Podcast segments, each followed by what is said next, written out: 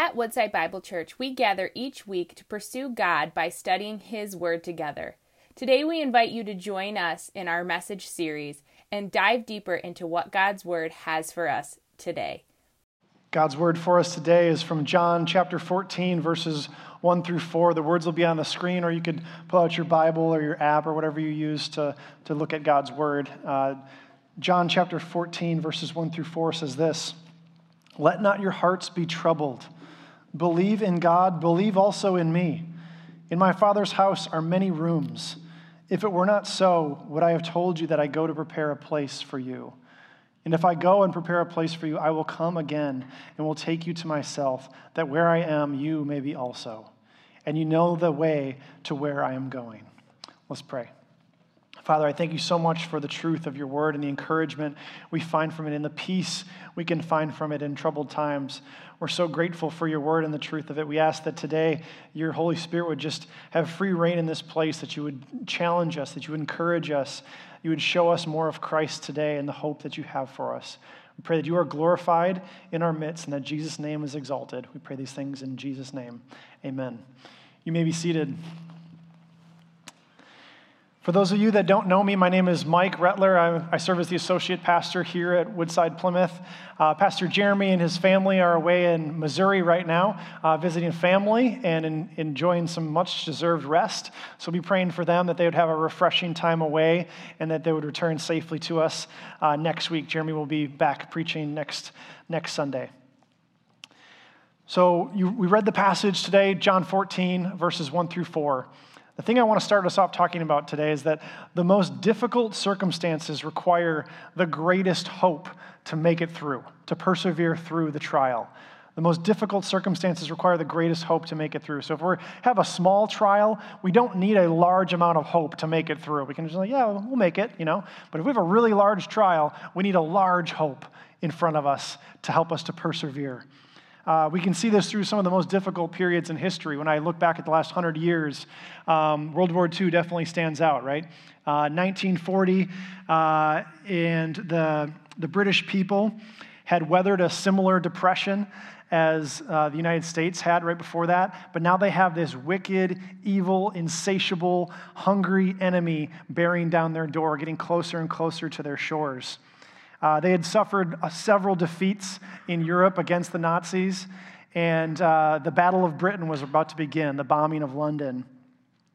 And Winston Churchill spoke these words right before the Battle of Britain began. He says, "Let us therefore brace ourselves to our duties, and so bear ourselves that if the British Empire and its Commonwealth last for 1,000 years, men will still say, this was their finest hour."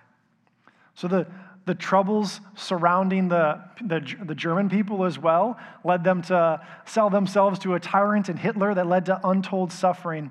But the troubles surrounding the British people brought out some of their best qualities: perseverance, love for neighbor, resolve, because they kept the hope of peace as their ultimate guide and goal. They hoped for peace. They hoped for freedom. This has been a year for us that's been filled with trouble in many ways. Not quite to the level of 1940, I would argue, but this year is not going to be remembered very fondly by many of us, at least in the short term.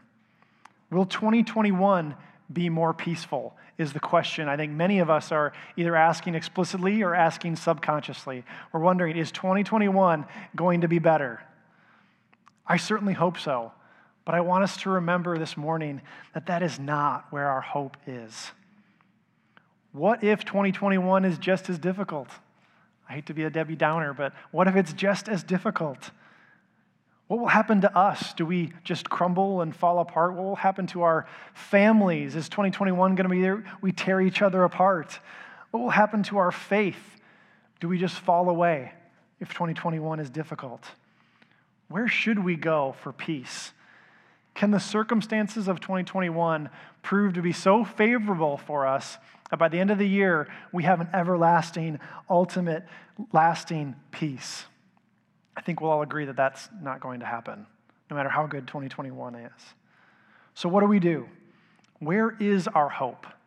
We've been in this series lately, and we've been looking at what's been happening in the past. We've done a quick survey of the highlights of the Bible, the covenants, from the Noahic, the Abrahamic, the Mosaic, the Davidic, and now the New Covenants. These incredible covenants are unbreakable promises of God that he has made to his people. God has been incredibly gracious in the past to his people since the very, very beginning. He's shown this most clearly to us through the sending of his Son and the institution of the new covenant in Christ's blood. So we're going to be going to a text today that doesn't look backwards, but it's actually looking forwards. What's next? What should we be looking forward to as believers in Christ? So these last few weeks through the Advent series, we've been looking to the first Advent, the first coming of Christ. We're actually going to be looking at the next coming, the second coming of Christ, the second Advent in this passage and this text today. So in our passage that we just read, the disciples are in a troubling situation as well.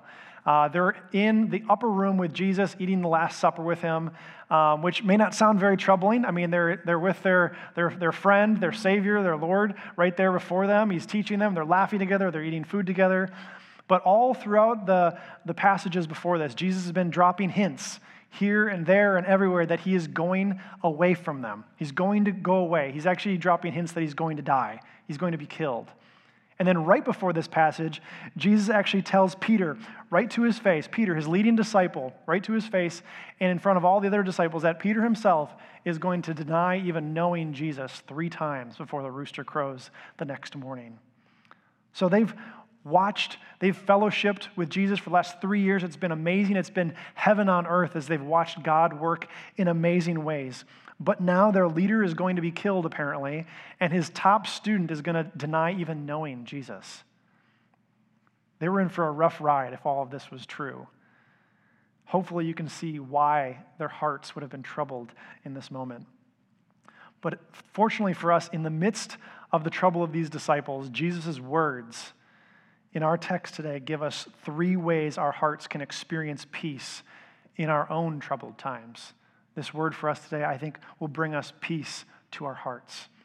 The first way our hearts can experience peace in our troubled times is by being reassured by Jesus' reliability. Be reassured by that Jesus is reliable. So the reason we're troubled, the reason the disciples are troubled in this passage is because we don't trust that whoever is in control of this mess around us, we don't believe that they can actually fix it, that they actually have it under control. Jesus has some words for us in verse 1. His disciples are troubled. They have anxiety. Their perfect world is showing some really big cracks right about now. And Jesus responds to their fear with these words in verse 1. It says, "Let not your hearts be troubled. Believe in God, believe also in me." So Jesus senses their trouble. He can see it on their faces. He tells them not to be troubled. He tells them to believe in God and also in him, equating once again that he and the Father are one. They are equal to each other. The words that basically got him killed. He is equal with the Father. The reason they shouldn't be troubled, his disciples shouldn't be troubled, is because Jesus, the one standing right next to them, the one who is God himself, has got this under control. God is the most reliable being. Jesus is the most reliable being in all the universe. How do we know this? There's a ton of different places we could go in the scriptures, but why don't we just go back to what we've studied this entire series and just look back to God's faithfulness, his reliability. So let's start at the very first week, God's covenant with Noah. God promised that he would never wipe out the earth again with a flood. Check. He's been faithful to that. He has never wiped out the earth again in a flood. In fact, every time we see a rainbow, we're reminded of his faithfulness to that covenant. God's covenant with Abraham. God promised that Abraham would have offspring that outnumbered the stars of the desert sky. Check. He's been faithful to that as well. Every Israelite and every believer in Christ is numbered in Israel, in Abraham's children. God's covenant with Moses. God promised to treasure the people of Israel as his people. He promised to chastise them if they went astray. He promised to be faithful to them.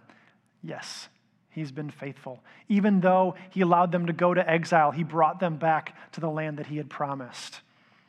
God's covenant with David. He promises to bring a king from David's line that will last forever and ever and ever. Yes. Who's that king? It's Jesus. Jesus is from the line of David. He will be on the throne forever and for all eternity, exercising perfect justice and mercy forever and ever. And finally, the last covenant, being faithful to his promises all the way back to Genesis 3 in the new covenant, God has rescued sinners by the blood of his own son. He has made the way for sinful humans to be back into right relationship with God, to be united to him forever and experience his unimaginable benevolence. Faithful. Every promise God has made has either come to fruition just as he stated, or we are still yet awaiting the fruit when Jesus returns. All of the prophecies, all of the promises about Jesus have been fulfilled except the ones about his second advent, his second coming, giving us great assurance that he is reliable and that he will be true to his word on those last remaining promises. Jesus is trustworthy. He's reliable. Looking back at his faithfulness helps us to see that very, very clearly. So what gives you your trust in your vehicle, for example? It's the past reliability of your vehicle. If you have a vehicle that starts about 30% of the time that you try to start it, it stalls in intersections on occasion, it overheats just whenever it wants to, that is not a car you're going to want to take on a road trip to California, right? You know it has it's proven itself that it is not reliable. You can't take it that far. And if you did, you'd be white-knuckling it the whole way. You'd be filled with anxiety just waiting for it to break down. It would not be something that you would trust in. It is not reliable. Do we believe that Jesus is reliable? Do we trust him, or are we allowing the circumstances around us to sink us into despair?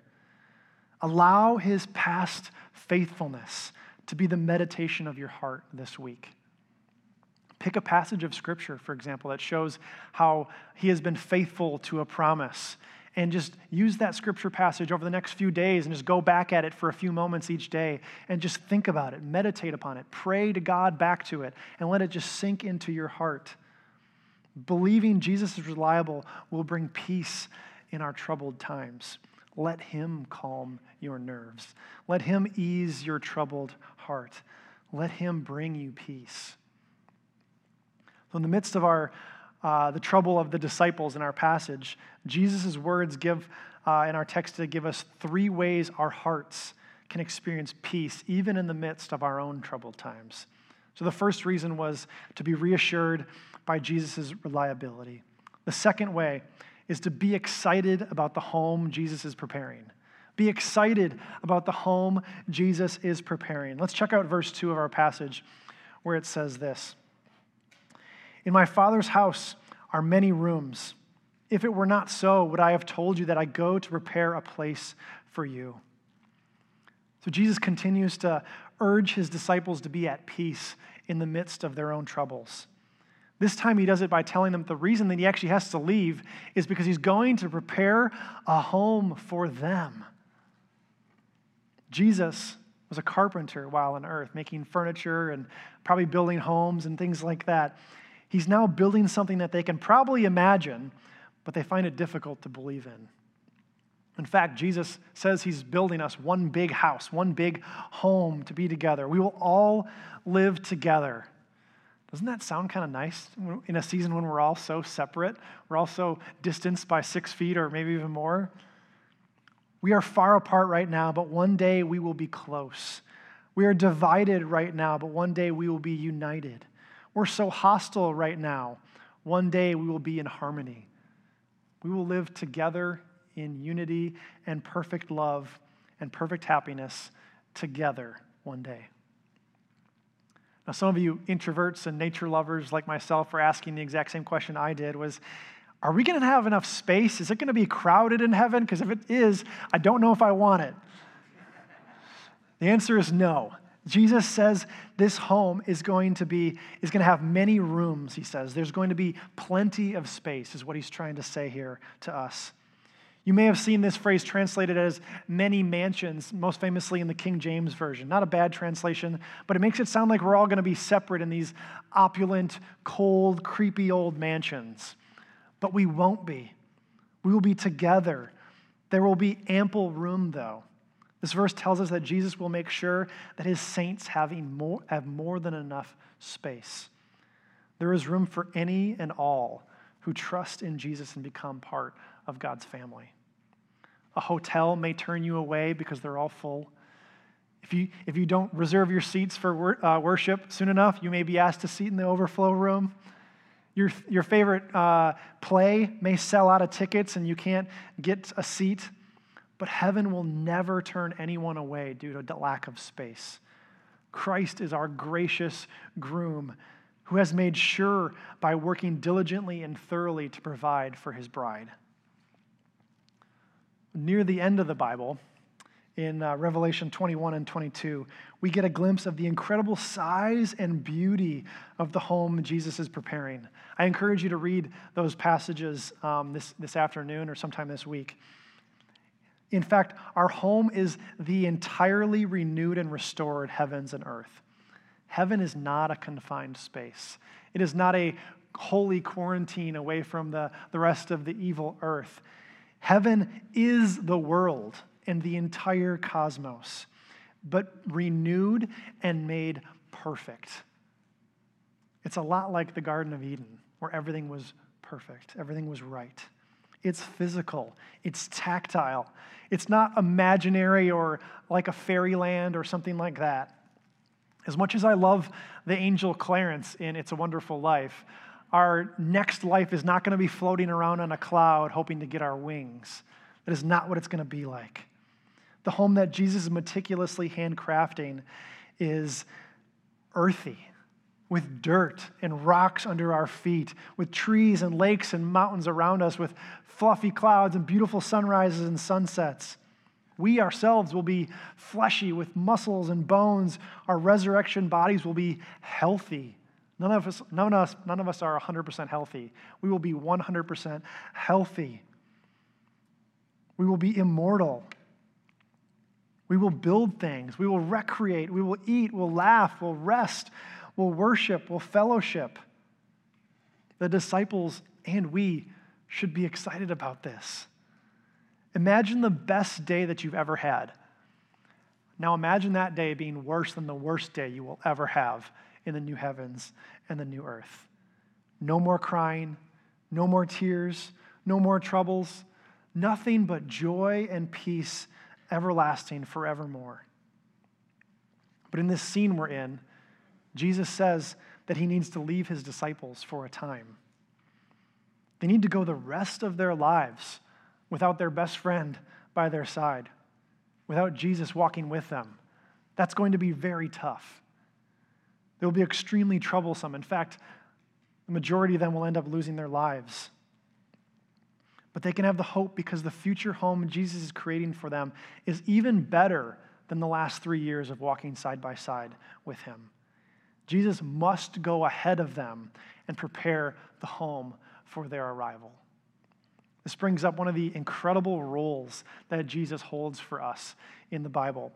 The ESV translates Hebrews 6:20 with his title as the forerunner. So we have this as this is Hebrews 6:20. We have this as a sure and steadfast anchor of the soul, a hope that enters into behind the inner place, behind the curtain, where Jesus has gone as a forerunner on our behalf. Jesus is our forerunner. He goes on before us. The Greek word for that is, it's insignificant, but the word is prodromos. And it's used in some really cool ways in ancient history that I thought might help illustrate this a little bit better.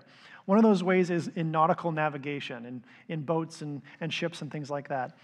The harbor of the great ancient city of Alexandria had a very difficult to navigate harbor. And when big ships carrying grain or corn or one of those things came into the harbor or approaching the harbor, they'd send out a small pilot boat to meet the ship and then guide it in directly into the correct way into the harbor, the safest route to bring it safely to shore. Jesus is our forerunner. This is what Jesus has done. He doesn't go ahead of us to ensure the safety of the home or to ensure our safety, but he does it to ensure the abundance of provision for us.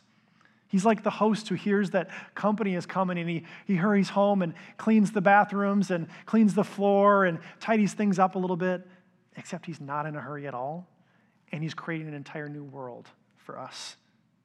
He's creating a home for us. How often do we think about the next life? For most of us, it's not very often. Whatever that number is, double it, triple it, quadruple it. I encourage you to dream about the next life constantly, perpetually. When you encounter something beautiful in this life, for example, new life in Christ, or babies being born, or whatever it might be, let that be a reminder to send you to the Scriptures, the first 3 chapters of the Bible and the last 3 chapters of the Bible. Study the Scriptures and see, are any of these beautiful things going to be in the new life to come? Some of those things I just mentioned, the answer is no, but some of the most beautiful things in this life, the answer is yes. The answer is yes, except even better than you can imagine. Read a good book that searches the Scriptures to help you understand and look forward to heaven more and more. I highly recommend the book Heaven by Randy Alcorn. It's helped me get excited about the next life. And next, I want to have conversations with people. Have conversations with believers about the next life. Pick a passage of Scripture that talks about the life to come and what Jesus' return. And just marvel as your hearts are warmed and excited for the next life in the home that Jesus is preparing as you go to God's Word together. In the midst of our own trouble, these words of Jesus' help us.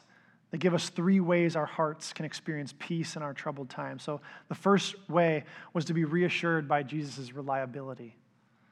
The second way was to be excited about the home Jesus is preparing. And lastly, be ready for Jesus to return. Be ready for Jesus to return. Verses 3 and 4 go like this. And if I go and prepare a place for you, I will come again and will take you to myself, that where I am, you may be also, and you know the way to where I'm going. Jesus doesn't just go ahead of us. He doesn't look back once he's miles and miles ahead and say, hey, hope you found the right way, hope you can find the right path, or hope you can keep up. He doesn't do that at all. He doesn't just live the perfect life for us. He doesn't just die for us. He doesn't just raise back to life. He doesn't just go ahead of us to prepare the way for us. He will come again to get us, is what he's saying. This is assurance, friends. This is assurance. We don't need to hope and wonder if we'll ever make it to heaven. We don't need to worry that we aren't smart enough or good enough to make it there. He's going to bring it to us. Look at what Jesus says here. It's super interesting. He mentions again what we just learned, that he is going to prepare a place for us. But then he says that he will come again, but he doesn't focus on bringing us to a specific place. He says, he doesn't talk about bringing us to a specific place, but instead he focuses on bringing his people to himself. He says, I will take you to myself, that where I am, you may be also. This is the essence of heaven. It's where Jesus is. That's where heaven is. Heaven is not just where the best experiences are or the nicest people are. Heaven is not simply a place where everything has been made right again. Heaven is only heaven and is like that at all because Jesus is there. Being with Jesus is heaven. If he ascended, and we go to him when we die, before he returns, that's where heaven is. If he returns before we die, he brings heaven to us. Jesus' presence is heaven. Being heaven-bound as believers isn't a calling to a specific place. It's a uniting of 2 people. Us, the bride, and Jesus, our groom. When I got married, My hope and expectation was not in where we would be or what we would do. I had an idea of those things, but I certainly did not have, Lord willing, 65 years worth of every location we're going to live in and every activity we're going to do for 65 years.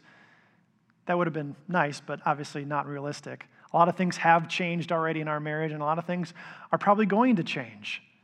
But I am content if I'm with my wife. It doesn't matter where or what we are doing. Marriage isn't a place or an activity. It's being with a person. And so is our marriage to Christ.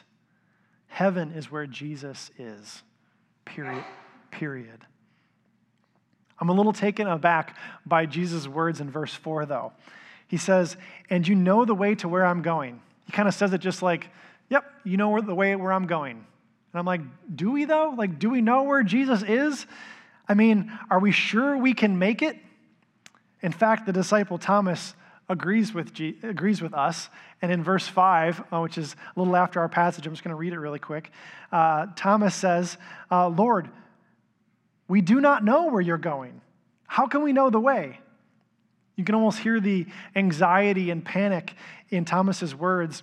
Jesus, you can't just leave us here and go on ahead of us. Like, we don't know how to follow you. We don't know the way. Like, we don't know where to go. Jesus, even though he literally just said this in the sentence before, said that he's going to come back and bring them to himself, he shows patience to Thomas and to us and rephrases what he said in a more definitive, memorable way. You've probably heard this passage before many times. Verse 6 says, Jesus said to him, I am the way and the truth and the life. No one comes to the Father except through me. You want to know the way to heaven? It's Jesus.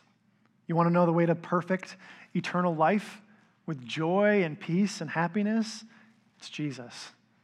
You want to know the way to forgiveness for all the ways we have failed in this life? It's Jesus. He's it. There's no other way.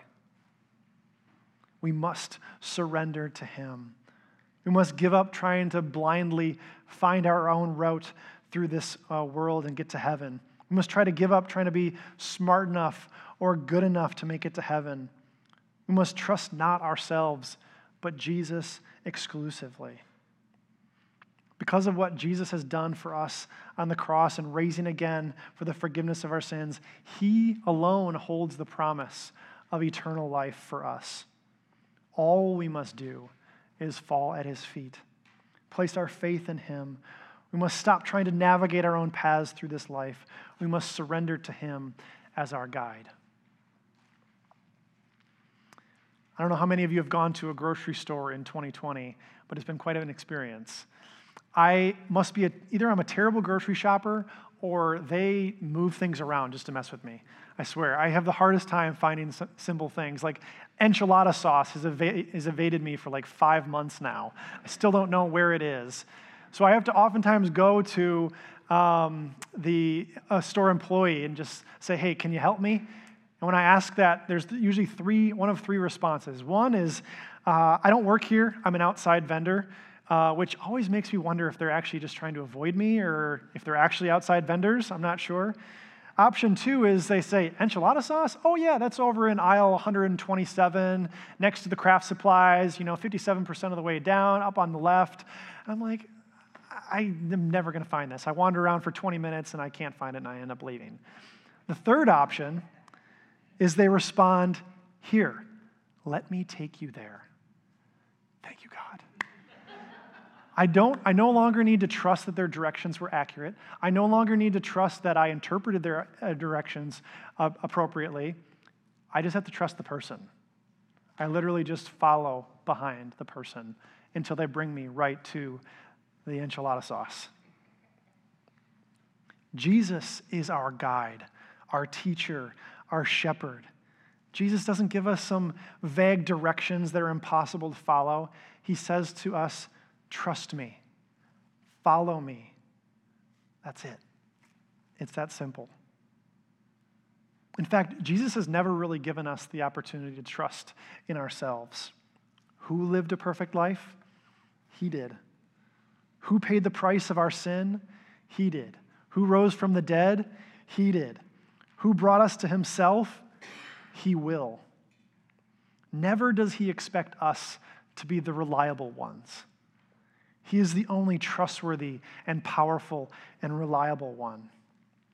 We see that Jesus has done everything necessary to restore the heavens and the earth to their ideal, perfect state. My question for all of us today, myself included, is, are we ready for Jesus to return? Are we ready for him to come back? So for Christians, is your hope still fully in Christ? Is your heart in order so that if he came back this afternoon, you would gladly welcome him back with tears of joy? Or is your hope still largely set on the things in this life, the things you want to accomplish, the things you want to acquire, the anything? Those of you who are not Christians, what evidence do you have of your own trustworthiness as a guide to find joy and happiness and peace in this life? If you're like me, you have slim to no evidence at all. I don't know where those things are. I don't know where to find them. That's why we need to trust in Christ. He knows. He is the way to life eternal and everlasting joy and peace. If you're a non-believer and your ears are piqued, are interested by this comment, I'd love to speak with you after the service if you want to learn more about who Christ is and what it means to follow him. You see, friends, if we are ready for Jesus to return because we've placed our faith in him and we're walking by the Spirit, the excitement we have for our next home that Jesus is preparing is going to be growing. And the amount of hope and joy and peace we receive in this life is going to be decreasing. Our lack of troubles right now is not what brings us peace. Our own reliability is not what brings us peace. The loveliness of our current homes is not what brings us peace. It's this, that Jesus' return is our peace. Jesus' return is our one and only source of true peace. In the midst of our troubled times, his sure, reliable return after preparing our home with him is our peace. Knowing that this is not all there is should bring us peace. Knowing that we'll be with Christ one day should bring us peace. So whether this next year, 2021, is going to be like 1940, it's going to be like 2020 repeat, or something maybe more pleasant, our true peace is not found in this next year. It's found in Christ, his promises, his reliability, his sure return to bring us home with him. My prayer for myself and anyone else in my life this year is that we will cling more and more to the hope of the next life, that we would uproot the false sense of peace we get from things in this life and place them firmly on the reliable, sure return of Jesus and the incredible, trouble-free life that he is preparing for us. Let's pray. Father, we thank you so much for today. We thank you so much for the truth of your word for us this morning. We thank you that you are reliable, Lord, that you have proven yourself faithful time and time and time again for us and for your people. We ask that you give us the faith to trust that those last remaining promises are going to come to fruition because of your faithfulness, your reliability, your trustworthiness. Lord, we pray that you'd help us to get excited about the world that is to come and let that you use that as a guiding light for us in these troubled times. Help us to be excited for the days to come when Christ returns and makes all things right. Lord, we trust you. We know that you're coming back. Prepare our hearts for that moment, Lord. Help us to be excited for when you return and make all things new. We pray all these things in Jesus' name. Amen. Thank you for joining us as we study God's Word together. We would love to hear how God is moving in your heart and get you connected into the Woodside Bible Church family. Head over to woodsidebible.org/connect to introduce yourself to us today.